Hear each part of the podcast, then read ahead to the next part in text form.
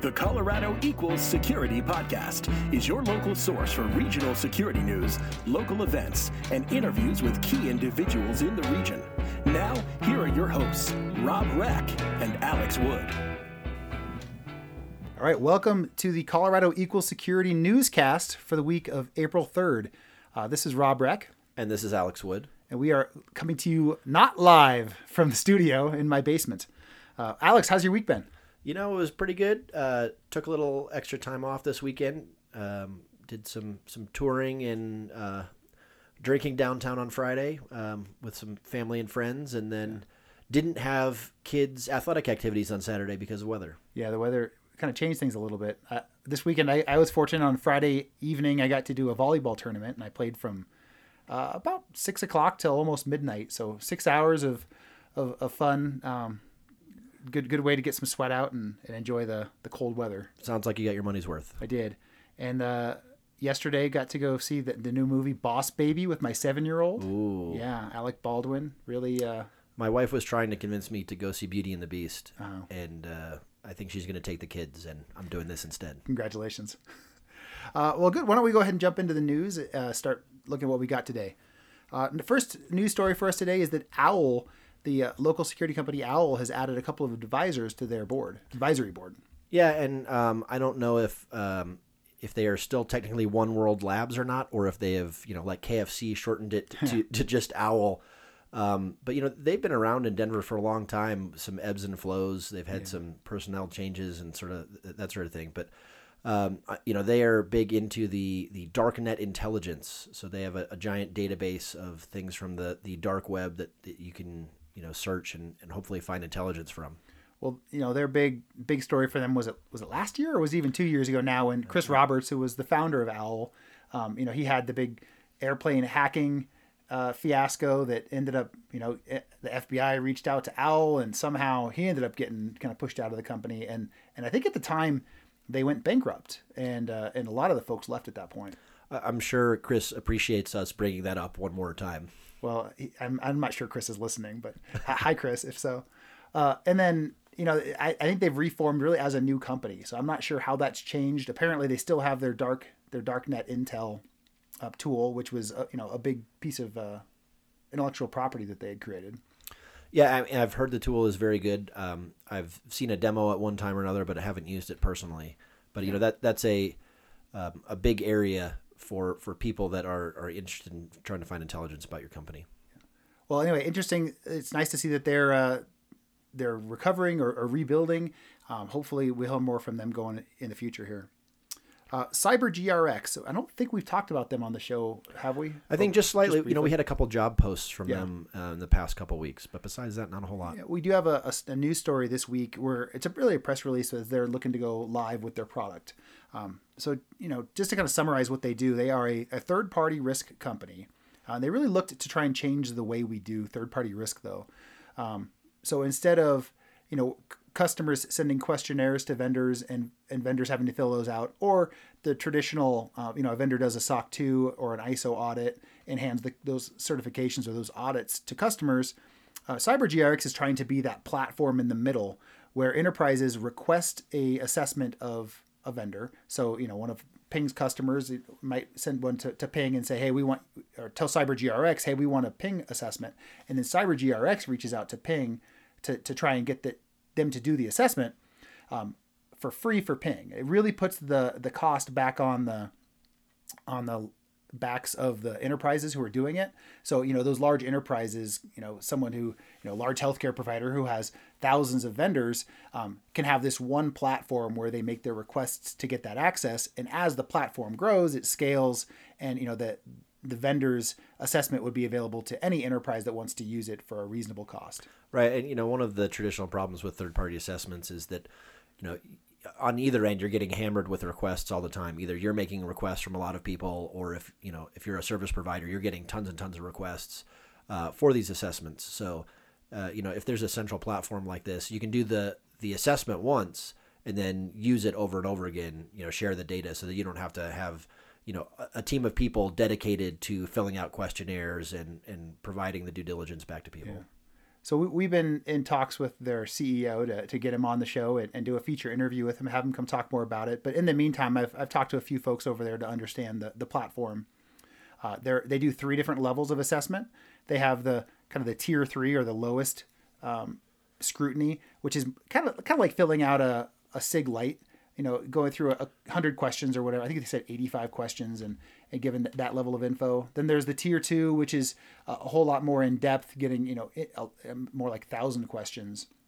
And then their tier one, which is the on-site, um, the, they put it as you know significantly more robust than a, a SOC two, giving a high level of assurance of, of the risk of that vendor. I think it's a really great idea, and um, I think it could be beneficial if it catches on. Yeah, the, the big question is, of course, can they get critical mass to, to drive vendors to want to say yes and to drive enterprises to, to be willing to, to sign up? Exactly. Yeah. Anyway, interesting stuff, and that's that. Their headquarters is downtown Denver. Um, they have a lot, a lot of good folks involved. Blackstone um, has, is a big bankroll for them, and and Optiv was involved re- really early on with the creation of the company. The uh, the next story we have is around the Cyber Patriot competition. Yeah. So uh, this reminds me a bit of the the CCDC competitions right. that we've talked about in the past. Um, this is, I think, aimed at a, a, slightly younger group of people. So, yeah. um, specifically in the the high school division, the Highlands Ranch High School has a team that has made it to the national finals, which are happening um, Monday, yeah. Tuesday, and Wednesday this week, so the yeah. third through the fifth. So it's, it's great. This this week, the, all the kids from all these high schools around the country, uh, the top what is it about? Looks like about top fifteen or so from each division. And there's two divisions get to meet in DC and uh, and compete with each other. And like you said, Highlands Ranch made the made the list for for the open division, which is kind of any any school. And then also they have a a public what do they call it a an all service all division, service, yeah, which is you know mostly military uh, schools, and and we Colorado Springs has a school going, which is uh, what the Colorado Springs Cadet Squadron, nicknamed Wolfpack. Ow! I was gonna let you do that one. Yeah, yeah, that's all me. Um, anyway, so congratulations to the kids from Highlands Ranch High School, uh, which is the uh, the Falcon Transfer Protocol. FTP, that's their nickname. Nice, nice, very and, clever. And, and, congratulations to the kids from the Colorado Springs Cadet Squadron uh, making it out there. Would love to hear how it goes and look forward to reporting on that next week.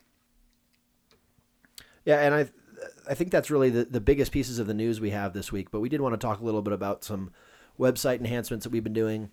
Um, I, you know, really when we went live with this project, we uh, we sort of subscribe to the, the minimum viable product right. uh, philosophy, just getting something out there. So you, you, may have noticed that the, the website wasn't the prettiest. It didn't have everything that, that we wanted on it, but we're we're growing it slowly. So uh, we've changed the look a little bit. We've added our uh, Twitter feed to the front page. Um, we've changed up the the event page a little bit, so it's now a calendar view. Uh, we're going to continue to to do enhancements yeah. like that. But if if there are any things that you'd like to see on the website, you know, obviously send us feedback. Info at colorado-security.com, and we'll we'll get on that. Yeah, we, we also have added a few more companies to the the Colorado Security Companies page. I think we're up at like 25 or something now. There's there's a lot of companies here in town. We don't have all the info for all of them. Some of them don't, you know, are, don't have a lot on their websites yet. But we're trying to give you a centralized place uh, to come find everything. And really, what's the vision for the website is if you want to know what's going on in, in Colorado security in the next week or month, you go to our events page. It's all there. If you want to understand what are the key companies in town, you go to the, the companies page and everything should be there. You're, you're trying to get involved with a, a professional association that you want to you want to start getting you know volunteering with or attending go to our organizations page and you'll, you should see them all there. Um, really, we're trying to give you one central place to learn what's happening here in the Colorado security community. The hub for information security yeah, in Colorado. It. Absolutely. And, uh, and finally, um, we don't have a whole lot of uh, RMISC news this week, but uh, we did want to announce that we've filled out the, the CISO panel that we'll be having uh, yeah. Thursday. Um, I think it's 11. Yeah, about 11 o'clock. 11 o'clock. Yeah. Um, so uh, I, am going to be moderating the panel. This is, the, um, this is our third year doing the Colorado CISO panel at the conference. Exactly. Uh, always extremely interesting. um, and uh, the, the folks that'll be attending the panel, uh, besides myself, uh, Rob, of course, will be on the panel. Um, we have uh, Sarah Griffith from uh, Euronet, John Everson from Dish, Dish. Sling. Um, we've got Dale Drew from Level 3. Um, and uh, Nancy Thompson from Datavail. Nancy Phillips. Uh, I always do that. Uh, Congratulations, Nancy. yes, it's been several years since Nancy's been married, but I still have to say Nancy Thompson for some reason. Yeah. Uh, anyway, so I'm looking forward to that and uh, looking forward to your moderation on that as well. All right, why don't we go ahead and jump into the events? Uh, this week, there's a few events happening. On the 5th at SecureSet, they have an all about Bitcoin session. Uh, honestly, that, that sounds pretty interesting to me. I, would like to be able to make it. It's the evening of the 5th, which is what, Thursday? Wednesday. That's Wednesday. Uh, yes. Um, I wonder if they're going to be talking about um, you know cryptocurrency in general or you know the, the, the, concepts behind it or if it's specifically bitcoin but yeah it definitely sounds interesting well i would assume you know and i've, I've got to learn quite a bit about uh, distributed trust over the last month, year or so at ping i would assume that you have they have to give some fundamental understanding of what a distributed ledger is distributed ledger technology is um, and then they'll be able to dive into how bit bitcoin does it specifically and um, and with how that technology works uh, next, on the 6th, CTA has a diversity and inclusive leadership happy hour uh, with a panel discussion. Um, so that's at the. Um, is that at the Vail Center or is that in with the Vail Center? I think it's with the Vail Center. Uh, well, we'll have the, the info in the events page. You guys take a look. But that is uh, Thursday night if you want to go ha- mingle with some folks, maybe talk about diversity and inclusion. Uh, and then on thir- on Saturday we have uh, the second of the Colorado Springs ISSA's Security Plus training seminars. So if you made it, you know, to, to the last Saturday on the first, definitely make sure you go on the eighth. And, I think if you didn't get to make it to the one on the first, you should look to June where they have another set of two of these trainings coming up. Yeah, I wonder uh, if if we know any specific people that are at those trainings. It'd be good to get feedback for for people that might be interested for the June one. Yeah, you know, I'll try and reach out and figure that out because I, I bet I, I, know we we have a couple folks who went down there for it. Uh, a couple other events coming up that are not in the next week that were just added to the calendar that we thought we want to call out specifically because they're interesting and different.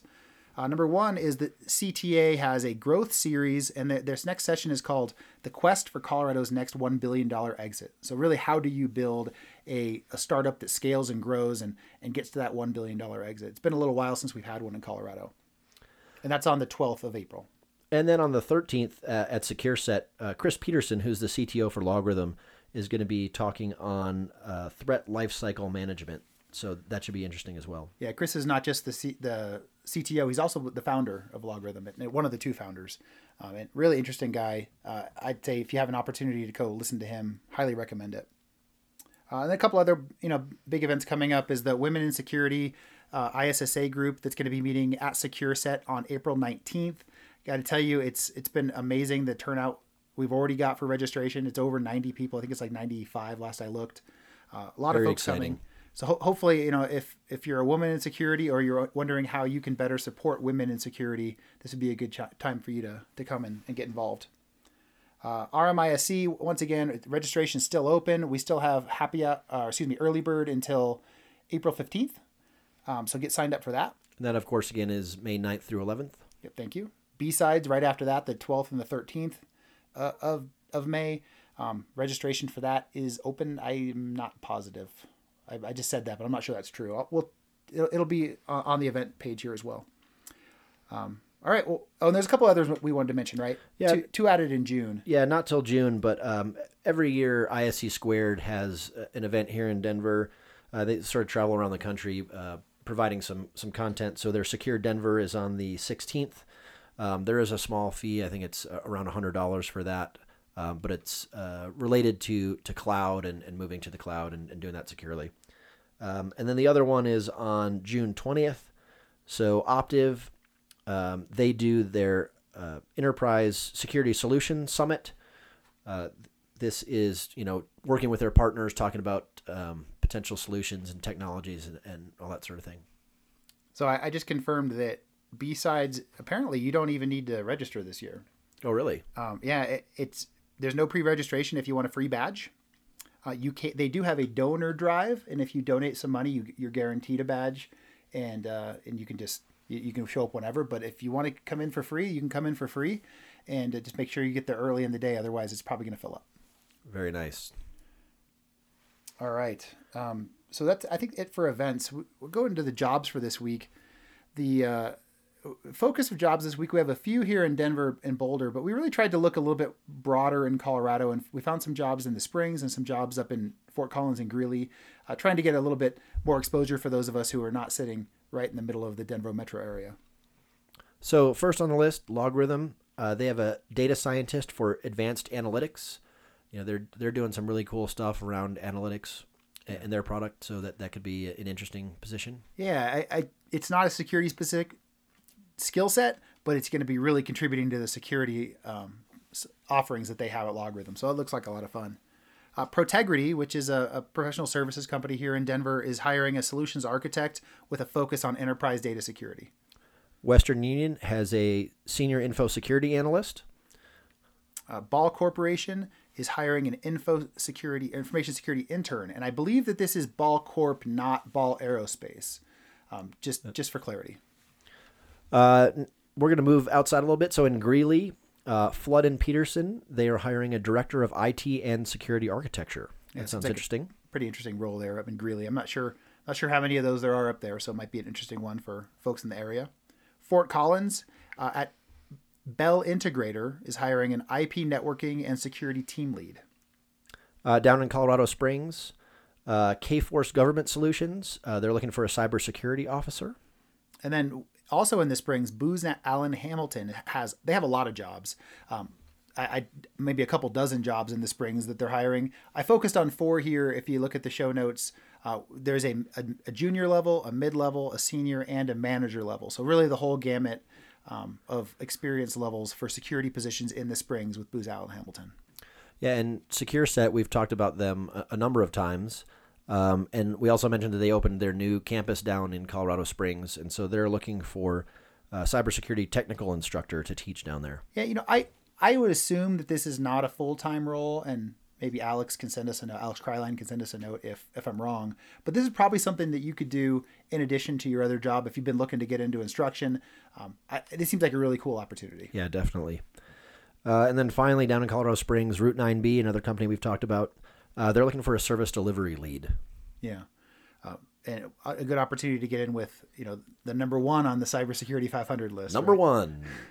Uh, well, that that takes us to the end of the formal agenda here. I did want to mention thanks so much to those who completed our listener survey. Uh, we we've got a lot of good data out of that, and I'll tell you what what you guys said. Kind of the feedback we received was uh, keep doing everything we're doing. Don't stop doing the news or the or the events or the jobs. Um, and, and, and, keep doing the feature interviews and try and get some more. So we're going to try and pull in some more some more detail on the news in the area, some more detail on the events. Um, that's going to probably make it run a little bit longer. Um, so you know, give feedback if you guys disagree, but that's that's what we've heard. Um, we also had asked the question of do, do folks prefer to have the newscast and the feature interview combined into one episode, or should we separate those into two? Uh, and the overwhelming feedback was to keep it as one. So that's how we're planning to go for now. But of course, again, if you have any other feedback, uh, positive or negative on the podcast, the website, anything else that we're doing, uh, please send that to info at colorado-security.com. All right. Well, with that, we'll, we'll call it a day. Everyone have a great week, and we'll look forward to talking to you next week. Sounds good. Thanks, Rob. Right. This is Carlin Dornbush, CISO at Think Tank. This is a Colorado Equals Security for Colorado security professionals by Colorado security professionals.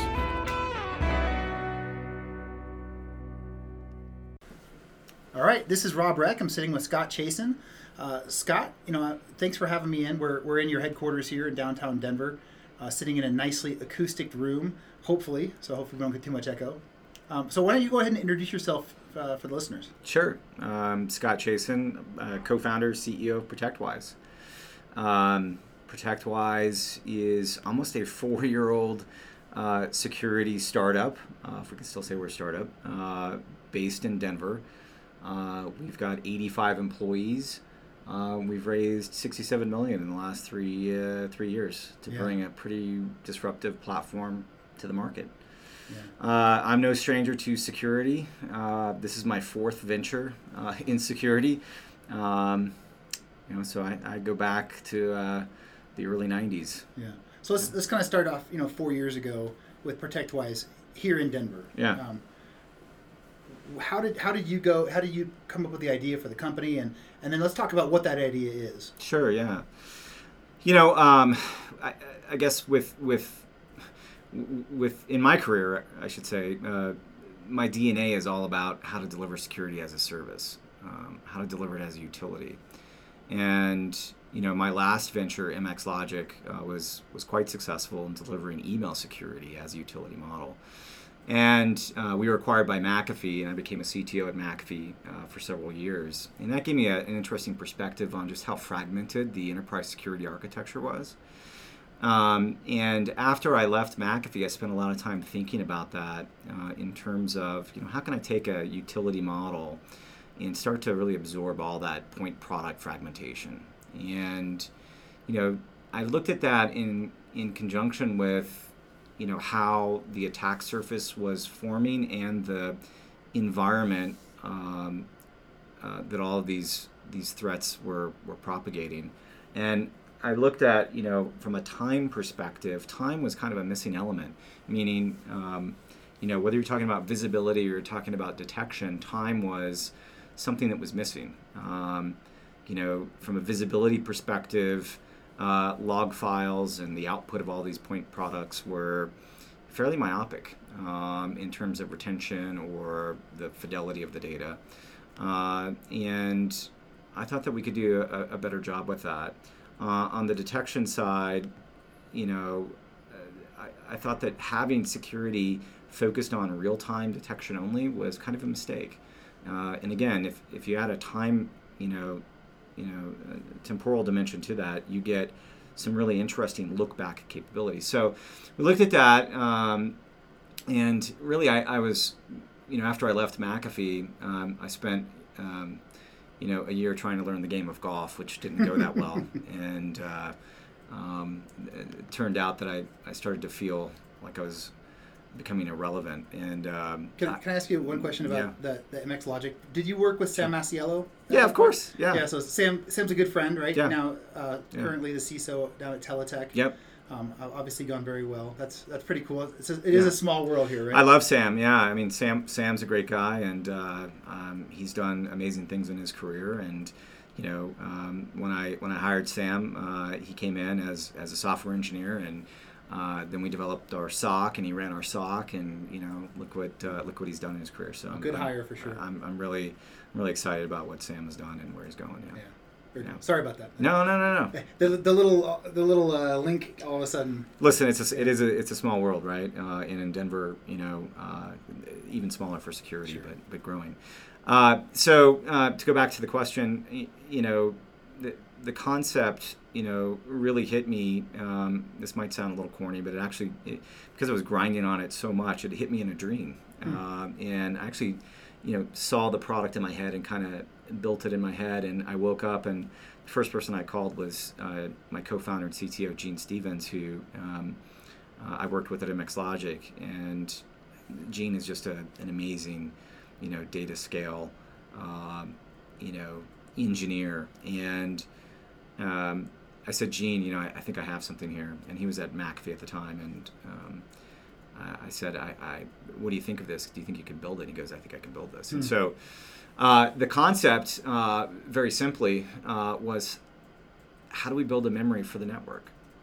Um, and that was a, a, a bold thought because it kind of no one's ever thought of that before or expressed that before a memory for a network and you know from a security context um, that does a couple of things. One, it, it does introduce a, a, temporal you know element to how security is managed, both from a visibility perspective, right, yeah.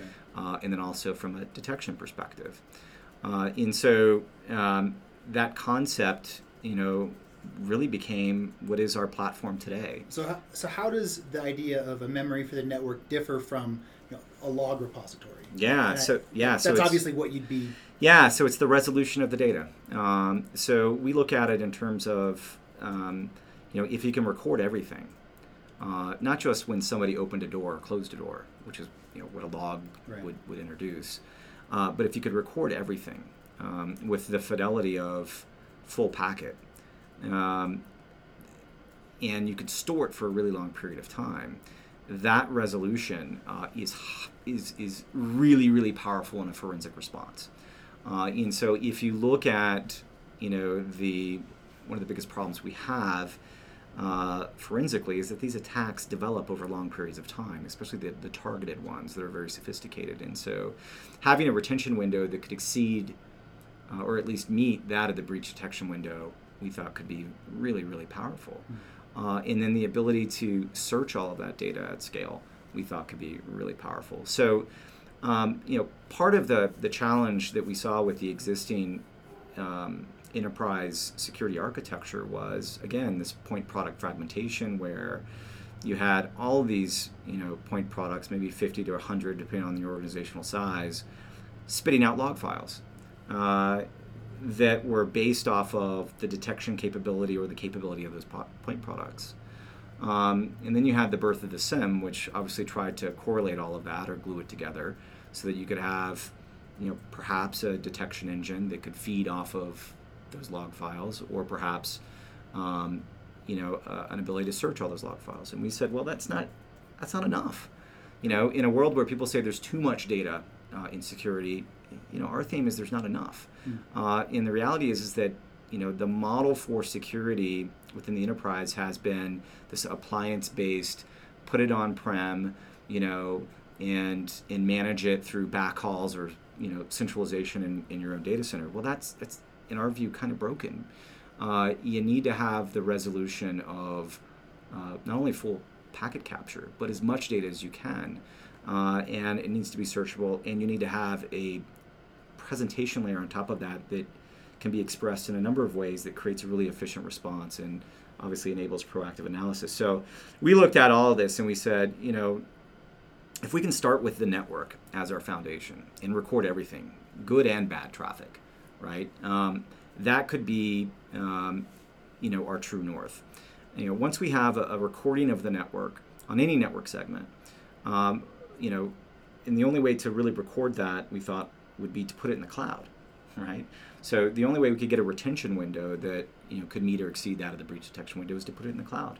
So we said, well, let's figure out a way to do packet capture um, on premise but compress and optimize what we see locally and stream it in near real time to this cloud platform. Right. That way, we could, um, you know, store it, you know, for a really long period of time, and then index it so it could be searched. But we said, aha, if those packets are coming into our cloud platform in near real time, well, why don't we run them through real time security analytics, right? Like intrusion detection and malware detection, exfiltration detection, right? Yeah uh, behavior anomaly detection. could put machine classifiers on it, and so that's what we did. And and so we built the first thing we did was um, we built a very lightweight um, software sensor, sensor, you know, virtual appliance that is responsible for doing that local packet capture because we knew the first problem we'd have to solve was how do we optimize, you know, all that bandwidth that we're seeing locally and compress it down so that we could stream it. Yeah. Uh, and you know, one of the first uh, um, hires that we brought on from an engineering perspective uh, was one of the contributors to uh, um, uh, the libpcap in the, in the, the Linux um, um, mm-hmm. Uh, environment. And he uh, is still with us today. I won't name his name, uh, but amazing architect as far as you know doing doing packet capture at scale. And we figured out a way over two years of stealth R&D to optimize what we see locally by up to 80%. Mm-hmm. So that this kind of model could work over, you know, commodity internet. Right. Um, and you know that's really kind of the some of the secret sauce, the the IP that that allows this to happen. But we said, okay, well, once we get those packets to this cloud platform, what are we going to do with it? Well, you know, let's start to you know provide real time detection, uh, and because we're storing them, uh, let's then do something that no one's done before, which is let's go back in time continuously. Let's leverage not only the elasticity of storage within the cloud, but the elasticity of processing power to continuously process what we have stored. And so as new zero days come out, you know, let's automatically go back in time and, and create a, a retrospection model right. to replay so, what was stored. So basically, what you're saying is, um, you know, January 1st, a bad thing happens. We had no signatures. We had no way to know that that was bad. And April 15th, you figure out this you identify this bad thing. Now you're going back through right. all year and you said, "Oh, look at that." You know, yeah. Three, three, four months ago, something bad here happened. That's We're right. Generate yeah, it's a, it's a model that um, we, so it's a model that we actually borrowed from the International Olympic Committee. And so the IOC has been testing athletes uh, They, when they they, keep the urine. Is that what you're telling me? yeah, they do. So so so so they've been testing athletes, you know, for the last decade plus. Uh, for obviously performance enhancing drugs. And when they get new signatures of masking agents they couldn't test for historically, Yeah. they go back and they retest those samples.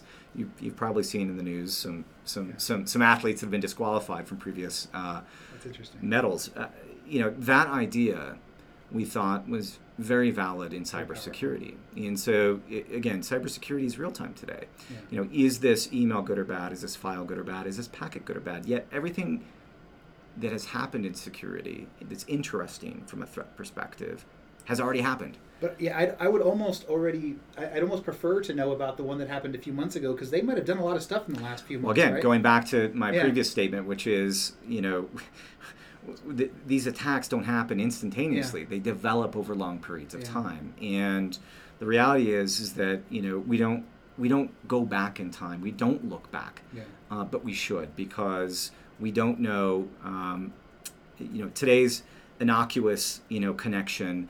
Uh, you know, tomorrow, based off of future intelligence, could be Right. malicious, and that's a that's something that you know we've seen time and time again, and it's something we thought you know if we if we created a memory for the network, we could solve that. Yeah. You know, we could create not only pervasive visibility, um, you know, with this sensor that acts like a virtual camera that records everything, but also this differentiated detection model.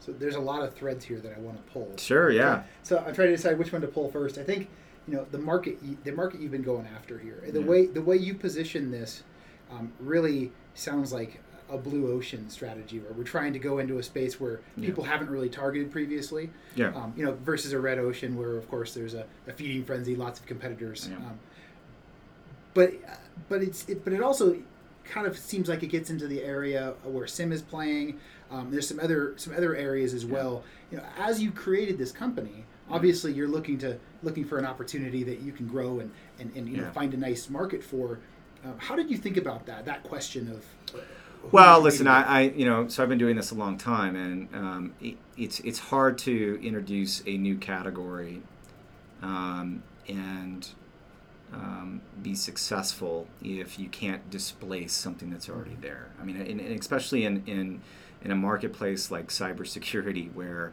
you've got you know um, a gazillion vendors out there, and you know a CISO is constantly being you know targeted by the vendor community with the same messaging, and so um, th- th- this was certainly part of our design process in the early days, which was you know we wanted um, a, a go-to-market and a, a model for our platform that was additive, meaning for a lean-in um, CISO or, or sophisticated organization that needed, uh, you know, this kind of visibility, they could add it to their existing stack. But, you know, we also saw uh, a big opportunity in displacing uh, a legacy market, and so precisely, um, you know, we developed our our platform to go after kind of those legacy appliance network traffic recording solutions like RSA NetWitness, Sure.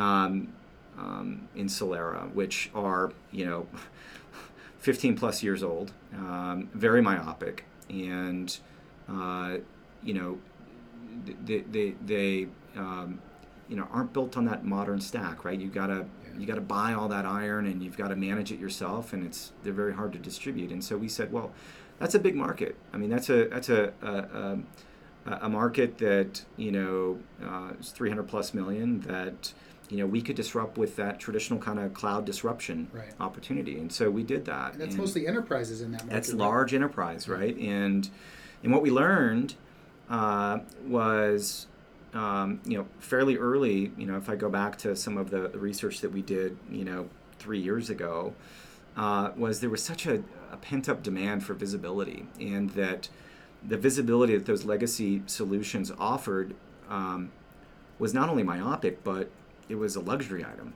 It was so expensive because you had to build all that big iron and the, the storage and the SANs, right? And so, you know, we said, well, this is this is interesting. Now we can we can build this as an additive solution, but we can also target it very specifically to this legacy opportunity of you know of a market that Yeah. that we can displace.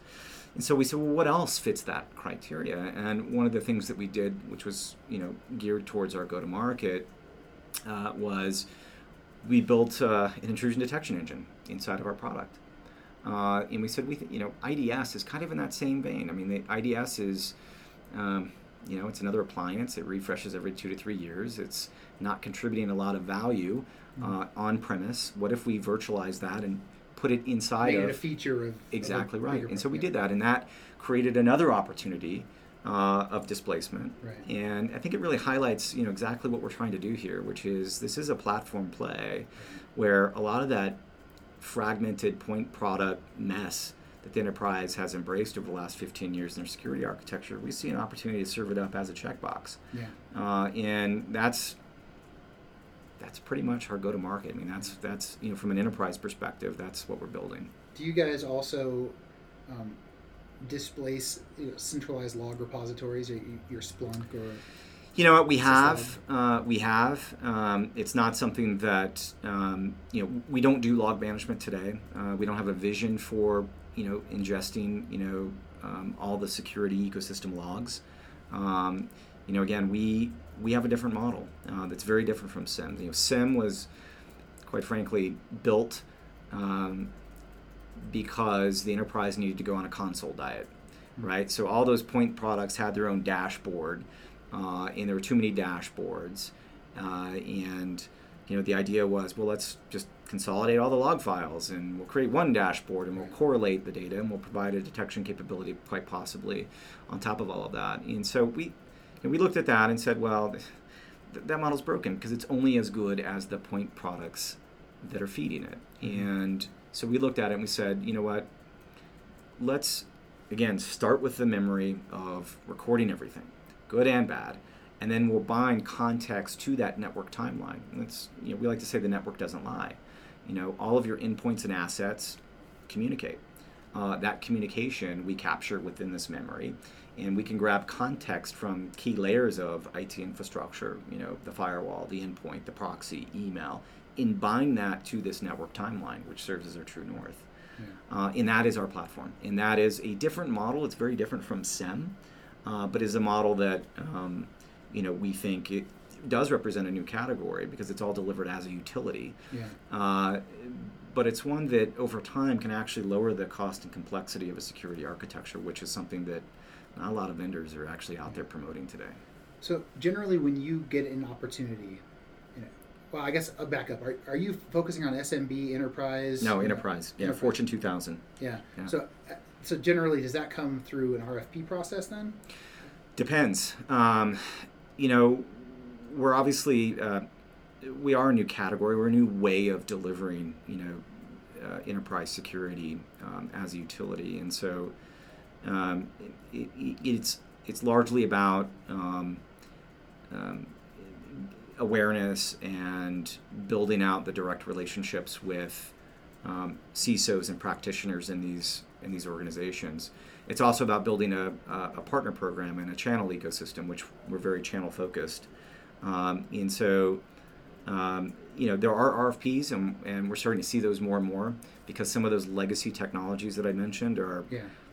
The, the, the refresh decision is is upon a lot of CISOs and what are they going to do from a, a forensics or from a visibility or even from a detection perspective. And so we are seeing those RFPs, uh, but I would say it's kind of a healthy mix. You know, uh, we're we're getting pulled into opportunities, uh, and we're out there, you know, um, finding opportunities. Yeah. And, and, and making so if it's an RFP, it's really one of those legacy products for the, the network Yeah, recording. yeah. yeah. And if you go, but if you find make an opportunity, how do you position it? Is it you're saying, hey, we need a new line item, or you're saying, hey, let's tear out these other three things that you might have? Yeah, yeah. Or either way, I guess. It, it, it- obviously, this depends on uh, on the opportunity and Yeah. and the, the enterprise and what they're looking for. Uh, you know, what we don't like to do um, is, you know, from an RFP perspective, you know, go into a, a checkbox war on features because you know w- we are different and, and we're not we're not trying to be a next better version or cloud version of what we're trying to replace, Yeah. and that's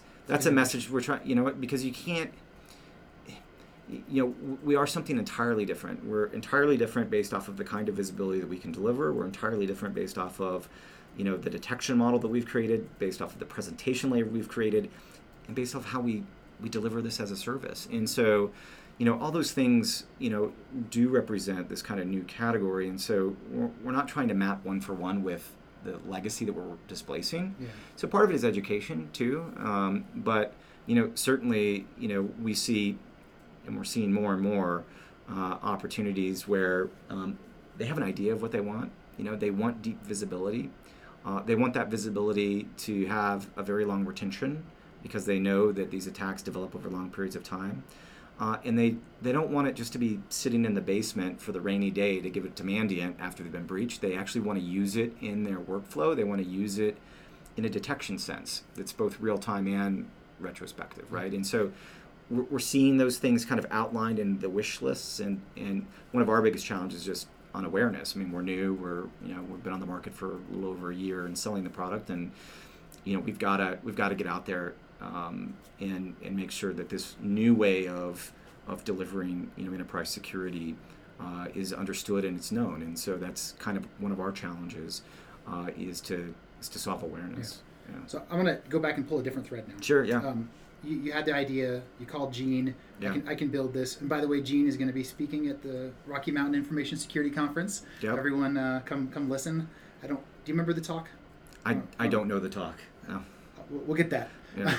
I, I, I'm sure it's going to be great because he's a fantastic speaker. Yeah. So excited to have Gene there. Um, uh, so anyway, you call him. You agree. We're going to build this. Talk about building the company, right? Let's talk about the, Sure. the company building aspect. Yeah, you know, uh, so so so it was, you know, Gene and I. It's kind of that classic, um, you know, dot com story uh, um, of the day. Two guys in a PowerPoint, you know, heading out to, to Silicon Valley. Um, however, we're a little different. You know, I, I, the, like I said, this was my fourth fourth at bat. So, um, it- you know, um, we, we we wanted to to to raise a seed round that was large enough um, to get us through some R and D. Uh, and at this stage, we hadn't built anything. I mean, literally, we just had kind of a architecture and, and, and, and, a, and a passion for what we wanted to do and a vision. Um, and we went to Silicon Valley specifically and, and you know pitched about six VCs. And I would I would tell you, you know, in about four weeks, four and a half weeks, we had a term sheet from two of them for um, three million dollars, and that was a, a, a price round. You know, it was a real, real round, and um, that that really started this uh, two-year R and D effort. Yeah. Uh, and And what year was that you got? that was 2013. Yeah, okay. Yeah, so that was April of 2013, and you know we um, started to to uh, you know build the business. It- you know, our, our first kind of office was in Galvanize. Uh, it was basically we were just running some desks there, and we pulled uh, together some some pretty amazing engineers very early on, and attracted them with with this vision. Um, and uh, you know continued to grow the team. And you know you know that phase is just a, a really special phase in any startup because you know once you get the funding and it's kind of like okay let's how are we going to build this thing?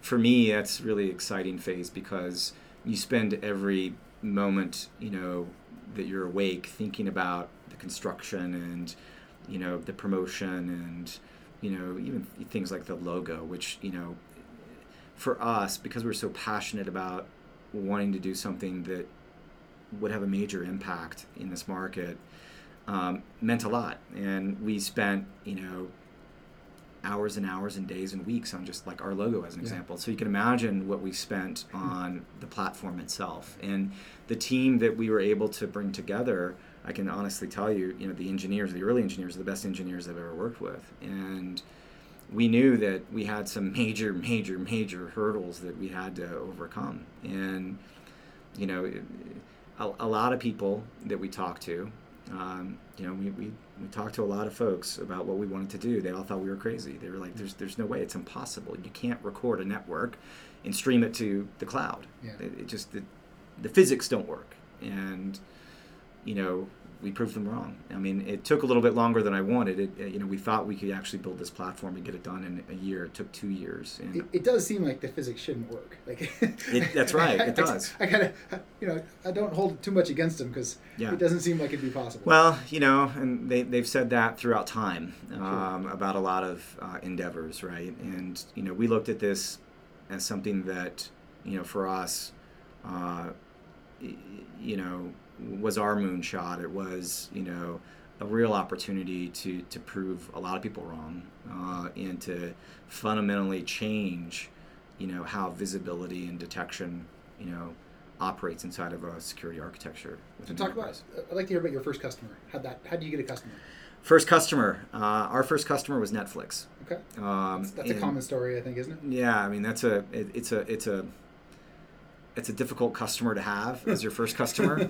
um, you know, we um, got introduced to um, the guys at Netflix um, fairly early on in the design phase of our R and D effort, and we gave them a pitch, you know, similar to you know what I described to you as our, our idea, and they said we absolutely love this, and obviously they're very cloud friendly Sure um, um, and very sophisticated. And they said, you know what? Um, we want to watch you guys. In fact, we want to do more than watch you guys. We want to early access test you guys. And, you know, that um, really started a relationship where they, you know, had a front row seat into watching our development effort and to watching us kind of knock down some of these big hurdles uh, around scale and how we're going to ingest all this data and how the sensor would work and you know our presentation layer and our APIs and you know that um, I think visibility that we gave them um, and kind of just opening everything up very transparently to what we wanted to do got them really excited and and got them um, to write a check uh, Yeah. and, and actually buy our solution and, and, and that that was our first customer um, and I can I can tell you that since then um, you know we've continued to enjoy a, a great relationship with Netflix as as one of their vendors uh, they have a very sophisticated security um, architecture uh, and we're a big part of that Yeah, yeah, and they, they speak highly of you guys, so it's it's pretty good. Um, do you have any? Ex- I, I love. I always love to get the good and the bad, right? Some ex- Yeah. some examples of um, uh, projects you've done that have gone really well and you like to brag about, and maybe a, a project that that you didn't didn't go so well and you've learned some lessons from. Yeah I guess when you say project you're talking about ventures or you're Uh, talking anything about you've you- done here, really, yeah. here at ProtectWise yeah or- uh, whatever you, I'll, I'll, let you open it up. No, you know, I, listen, I, I've been pretty lucky, I guess, in my career in uh, being able to to identify gaps in the market, convergence of technologies, and just having the luck and right market timing. And so I, I, I've had some great successes. I mean, obviously, you, you can't win them all. Um, you know, I, you know, I'll, I'll say that you know when we started uh, with with ProtectWise, we did have kind of this um, this vision of a mid market approach. Mhm. Um, we weren't quite sure that um, the enterprise was ready for our kind of product uh, for a couple of reasons. One, the cloud. Um, there was still some you know, bad religion to the cloud three Sure. years ago uh, that largely has diminished. Uh, you know, so we tried a, a mid-market approach. Um, in, in, I think part of it was you know, we didn't succeed. You know, part of it was just kind of the timing of where we were at in the in our go-to-market and how we messaged the product and you know how we were positioning, um, and then also you know the sophistication of um, you know a, a mid-market SMB is is just you know it's not there. I mean it's it's it's largely a, a, a managed service approach, Yeah. right? Um, And, and, And I, was, so- I was going to actually ask that Yeah. as a separate question, but I think it ties into what you just said. In it, it, from what from what you're saying, it sounds like in order for a company to be a, a good fit for you guys, they probably have to have some some basics in place and to be a, a relatively mature organization. You know, right? I- well, I, I think that's right. I, I think you'll find the market that we're going after, the Fortune 2000, largely fits that um, on a number of dimensions. Um, however, I will say um, what we get high marks in, and which is just a natural benefit of our form factor, uh, is ease of use. Um, and so, and that's also a, a key element to our vision and mission, which is to you know leverage that instant on low friction deployment capability that our platform provides uh, with an opportunity to leverage a very sophisticated yet easily digestible user experience to you know speak to the less sophisticated um, analyst or you know um, security team. And so um, we do a lot of the heavy lifting removing a lot of the manual you know work so to speak. Uh, and so um, yeah, I mean, I, I, I think that, that those are key elements that, you know, apply to a, a varying degree of sophistication in the Fortune 2000. So you- you've alluded a little bit to the presentation layer in there, about how it's displayed, and I'll just you know come out and say you guys are well known for having a, just a beautiful user interface, Yeah. and uh, and that being, you know, not the key differentiator, but certainly a, a Yeah. big draw. And I think uh, if a security leader wants to give their their SOC something that they're going to want to use, this is a good example of that, right? Yeah, it means a lot to us, and I, um, you know, it, for us, it's um, we saw an opportunity to evolve the presentation layer of security, mainly because it's just been an afterthought for so long. Um, you know, the dashboards that you get off of a SIEM, we thought were, were a joke. Um, the status quo of most security products is either Bootstrap or something that smells like Bootstrap, you know, from a UI Well, perspective. I, I think the, it, the intention is, hey, we need to make the user experience nice for our users, but security, we can just suck it up and we'll just get the data. Give them, give me the data. Yeah, and you guys have really No, we, we, we think that. the data is beautiful, but we also think that you know you, the, the the presentation layer can be beautiful, Yeah. but not just beauty. We didn't want to we didn't want to be a, a, a bombshell, and that's what's interesting. When most people find out about you know ProtectWise and they see our UI, you know part of our challenge really is is is showing them the inside of what mm-hmm. we do because we've built our platform like a carrier would build a petabit you know stream based processing engine for all this massively scaled data ingestion and indexing and and and in, in all the value that comes out of that. And and that's you know so we have this amazing UI and presentation layer which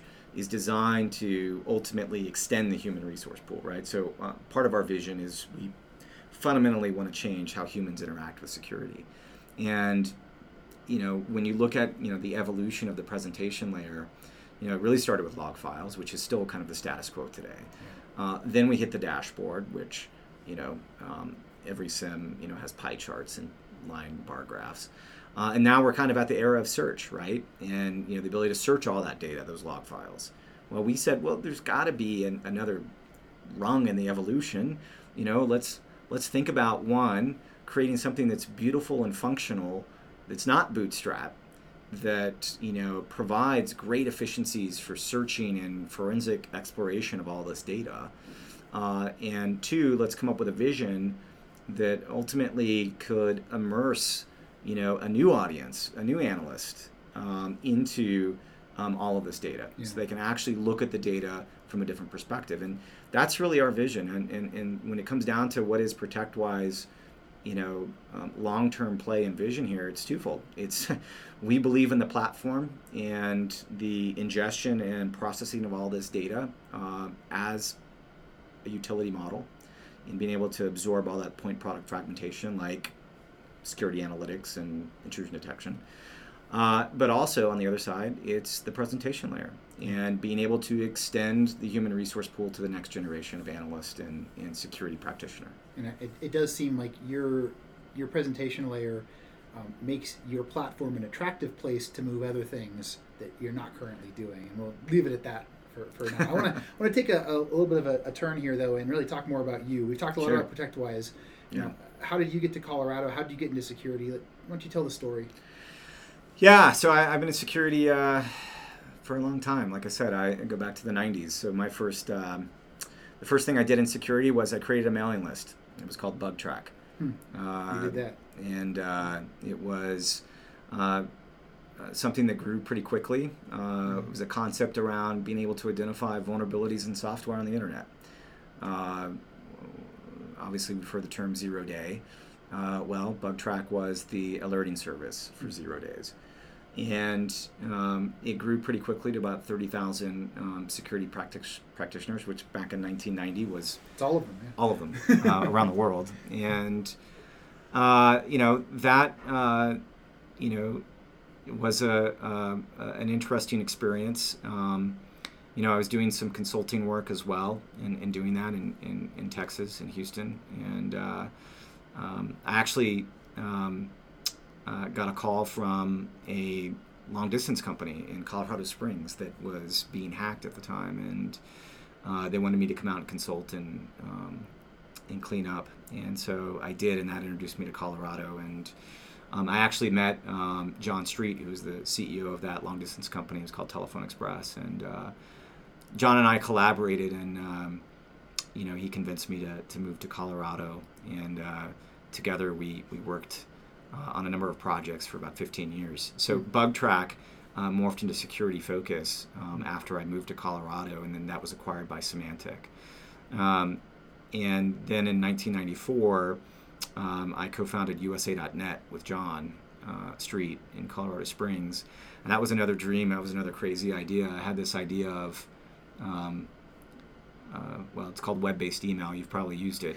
Um, Heard such a thing. Yeah, so I, I, had this idea of taking a, a, a, pop email server and building an interface for it with the Mosaic web browser. Uh, which what year, at, what year, are we talking about right now? 94. Okay, that's early. Uh, which at the time hadn't been done before, um, the end of 94. And so in, in, in 95, uh, you know, we started actively building it, um, and, and, John funded it. And, uh, you know, that was a, an, an, interesting opportunity because that was the, the dot-com era. And, uh, you know, we, uh, we were interesting story there. We um, we were a year. We launched our product a year before Hotmail came out, mm-hmm. and um, we um, had a different business model. Our business model was we were charging thirty-six dollars a year for this lifetime email address and access to this web-based right. email. And obviously, when Hotmail launched in um, July of '96, um, their model was offering the same product but for free. Right and that was the birth of the advertising internet and you know eyeballs and um, I remember it was a, there was a small trade show um, in San Francisco. It wasn't even an internet trade show; it was just a business expo, and we were there and we had you know. Um, you know, a, a, 30 by 30 booth with sales guys and giveaways and all kinds of things. And, um, you know, we're selling this $36 a year lifetime email address, web based email product. And across the way there were two guys at a cardboard table, you know, uh, card table rather, uh, with two PCs, and they had lines of people lined up.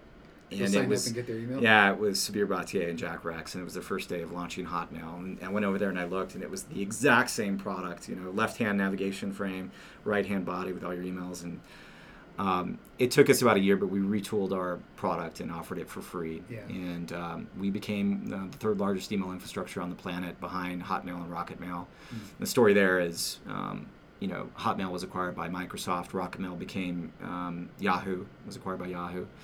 And, uh, you know, we, uh, we raised over $100 million in venture. Uh, filed our S1 to go public at the end of 99, which was not great mm-hmm. timing um, and the the crash happened, and uh, and uh, we uh, ended up doing a, um, a private placement with J.P. Morgan, uh, and uh, took about sixty million from them, and uh, the business kind of grew into hosted exchange from then on out. We we hmm. also had a very large relationship with Netscape. They're a they're an investor in the company, and. Yeah had about 30 plus million on our platform, and uh, that was all here in Colorado. Yeah. Uh, that that company uh, sold to ePerimeter Security, uh, which is now BAE Systems. Yeah. And um, yeah, that was a seven-year venture. I uh, learned a lot, and, and and that that was you know that exposure to to email is what you know led me to start MX Logic in 2002. So once you tell the story, you know what was the idea for MX Logic that yeah. So, well, uh, you know, the idea there there was was quite simple. We were spending at USA.net about a million dollars a month on EMC storage gear mm-hmm. um, because what I was able to see from 90, 95 to 99, really to 2001, was the um, the pollution of the SMTP channel uh, of email, yeah. and it was all spam, and the spam wave was coming really quickly, and I didn't see a clean way to kind of filter out all of that. Um, and so we said, well, you know, if we could, you know, harness the power of DNS, we can basically redirect a domain's MX record, their mail exchange record, uh, to a service model, a proxy model that we create. And we could do all of the filtering and manage all of the filters for them. And so they could very easily make a very simple change to their domain name have the email come to us. We would filter out all the bad stuff and then forward all the good stuff to them. Yeah. Uh, and uh, they wouldn't have to have any infrastructure on premise. And so that was the premise. Uh, was all about delivering email security as a utility model. You know, back then we called it a managed service. You know, that was before the cloud became the cloud and that was another seven-year venture, and we we did focus on the mid-market with that venture, and we grew it to about uh, forty-five thousand business customers, and we were acquired by McAfee. Is I assume competing directly with like Postini. Postini and MessageLabs. That's right. Yeah. So we we went after mid market. Postini and MessageLabs both did large enterprise. Okay. Um, and so um, yeah, uh, we kind of started by going mid market, and we started going up. They started enterprise and started coming down. And so the story there, you know, market consolidation happened, and you know, MessageLabs was bought by Symantec, and Postini by Google, and Yeah. MX Logic by McAfee. So, why Colorado? You know, obviously you, you moved here. You said um, Yeah. when you had the opportunity down in the Springs. Yeah. Did you move to the Springs? Did you move to Denver? moved to the Springs, started USA.net in the Springs, then moved that to Denver um, in um, uh, in '99, uh, at the end of '99. Um, you know, why Colorado? Uh, this is a great place to live. Uh, you know, um, it, it, there's been challenges in in doing startups here. Um, you know, the um, um, the reality is that you know you, you know in the Bay, you know you've got access to a ton of talent Yeah. uh, and a ton of, of venture capital. Um, here, not so much. It's changing. It's changing. Um, you know, 15 years ago, um, you know, I, I wouldn't think that you know here we are at ProtectWise. You know, we've raised 67 million in capital, all of it from outside of Colorado. Right. Uh, you know, that just wasn't the case. You know, it, it was hard to pull in, you know, Silicon Valley, you know, VC uh, into the state back then. Uh, a lot of that's changed, but you know, Colorado is the quality of life, obviously, and um, you know, the um, I think that the, the opportunity to seed something here uh, initially. Um, you want to kind of leverage that into the next deal, and you know when you when you start to when you have success in building a team, um, it was just really a family. I mean, you spend, you know, and, and again, we've done it uh, multiple times now. You, you kind of want to take that energy and that community and leverage it into the next one if you can. Uh, so we did a lot of that, um, you know, along the way um, with MX Logic and, and ProtectWise here, and so um, that's why. I mean, we have roots here. Right. So, so interesting comments about the you know the talent pool. What what kind of talent are you looking for when you say you know to, to start up a new company here? What what is it you need?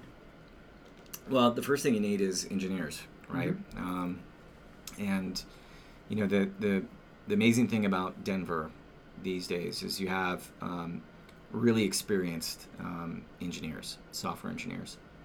Um, you know they they've either migrated from the Bay Area um, uh, or the East Coast or you know, places like Austin.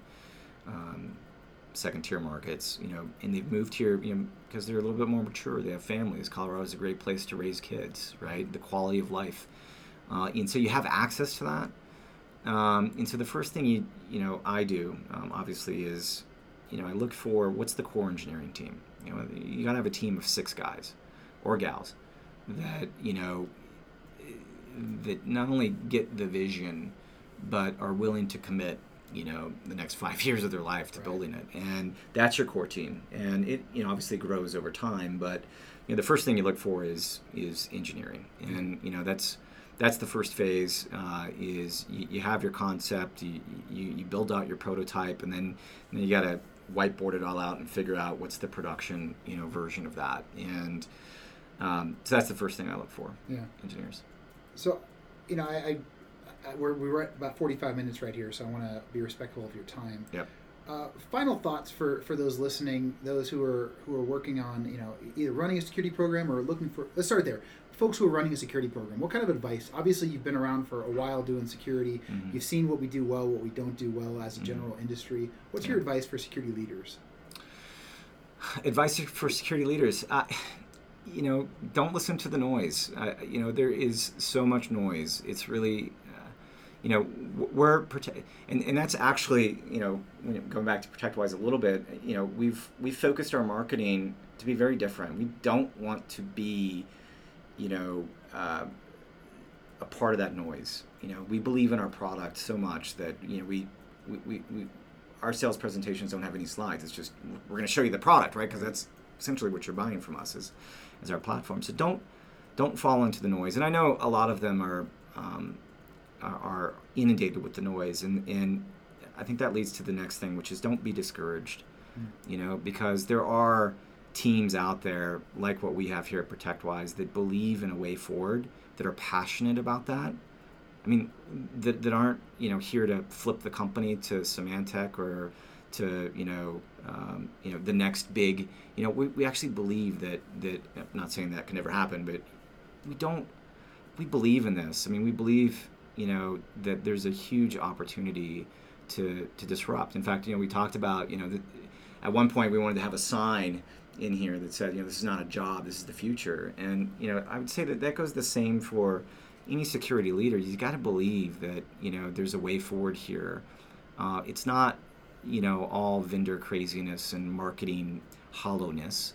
Um, there's real tech that's being developed that solves real problems that um, you've got to learn to, to listen for and to look for. And it's it's it's hard because there's so much noise. There's so much noise but there is signal in there. And i would just say you know lean forward a little bit and don't get distur- don't get discouraged. And then my last question for you um, for those who are looking to get involved in security, start a career there, do you have any advice for what's the right what's the right thing to go learn? What's the right thing to get started with? You know, that's an interesting one because I'm, I'm on the side of, you know, wanting to change the skill set. Um, yeah. You know, I, I, don't, you know, somebody might say a common answer would be, oh, go learn Python or, you know, understand, you know, the shell. Um, you know, play around with your terminal window on your Mac. I, you know, you know, for me, it's, you know, um, I, I, guess my advice would be um, there's so much to learn on the internet. Um, you know, understand the base layer of skills that, that are needed. Uh, I think to be a, an amazing security engineer t- with today's tool sets, um, you do have to know Python. You have to know, you know, Unix, Linux. I'm sorry. Uh, you have to know, um, you know, networking. Um, you, and you have to be passionate about it, right? I mean, you got to have passion for it. Um, it's not something that you know. You gotta have you gotta have a, a, a curiosity, a, a desire, yeah, desire to explore, right? And and so, you know, that's an interesting thing is the network and all the assets that we're trying to protect and the information that's on it, whether it's you know on the network or in the cloud or whatever. I mean, it, it it's fascinating, you know, because of the dimensions of scale of all of this to be able to try to create a, a security fabric around that um, is an amazing challenge, but it's also an amazing thing to explore and yeah. to think about. And so, if you have that and you, and you have that desire to, to want to explore and, and, and be a puzzle solver and, and figure out how to put things together and, and, and you know, look for, you know, um, I just say, you know, start with, you know, the open source community, start with, um, understanding the the industry and all the different layers, right? Because at some point you gotta you gotta figure out what you want to do in security. It's not just you know I, want to get into cyber.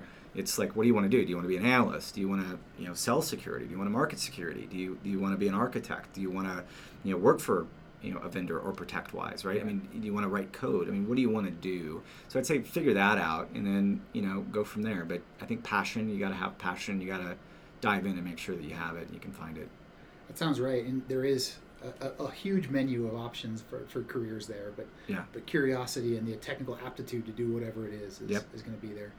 Uh, well, I want to just say thanks for you know setting aside your time to do this and letting sure. the community in the area know more about you guys. We're going to keep an eye on you as you guys grow. Please, we'll, we'll keep on. We'll keep talking about what you're doing. If you have any uh, especially interesting job postings, send me a note and we'll get them we will. included in the podcast and we'll, hopefully we'll talk to you again maybe maybe a year from now we'll come yeah, and revisit with you absolutely thanks rob all right scott thanks Learn more about the Colorado security scene at colorado-security.com, where you can see information about local security groups, a calendar of upcoming security events, and learn more about Colorado equals security. Reach out to Alex and Rob by emailing info at colorado-security.com. Until next time, remember, Colorado equals security.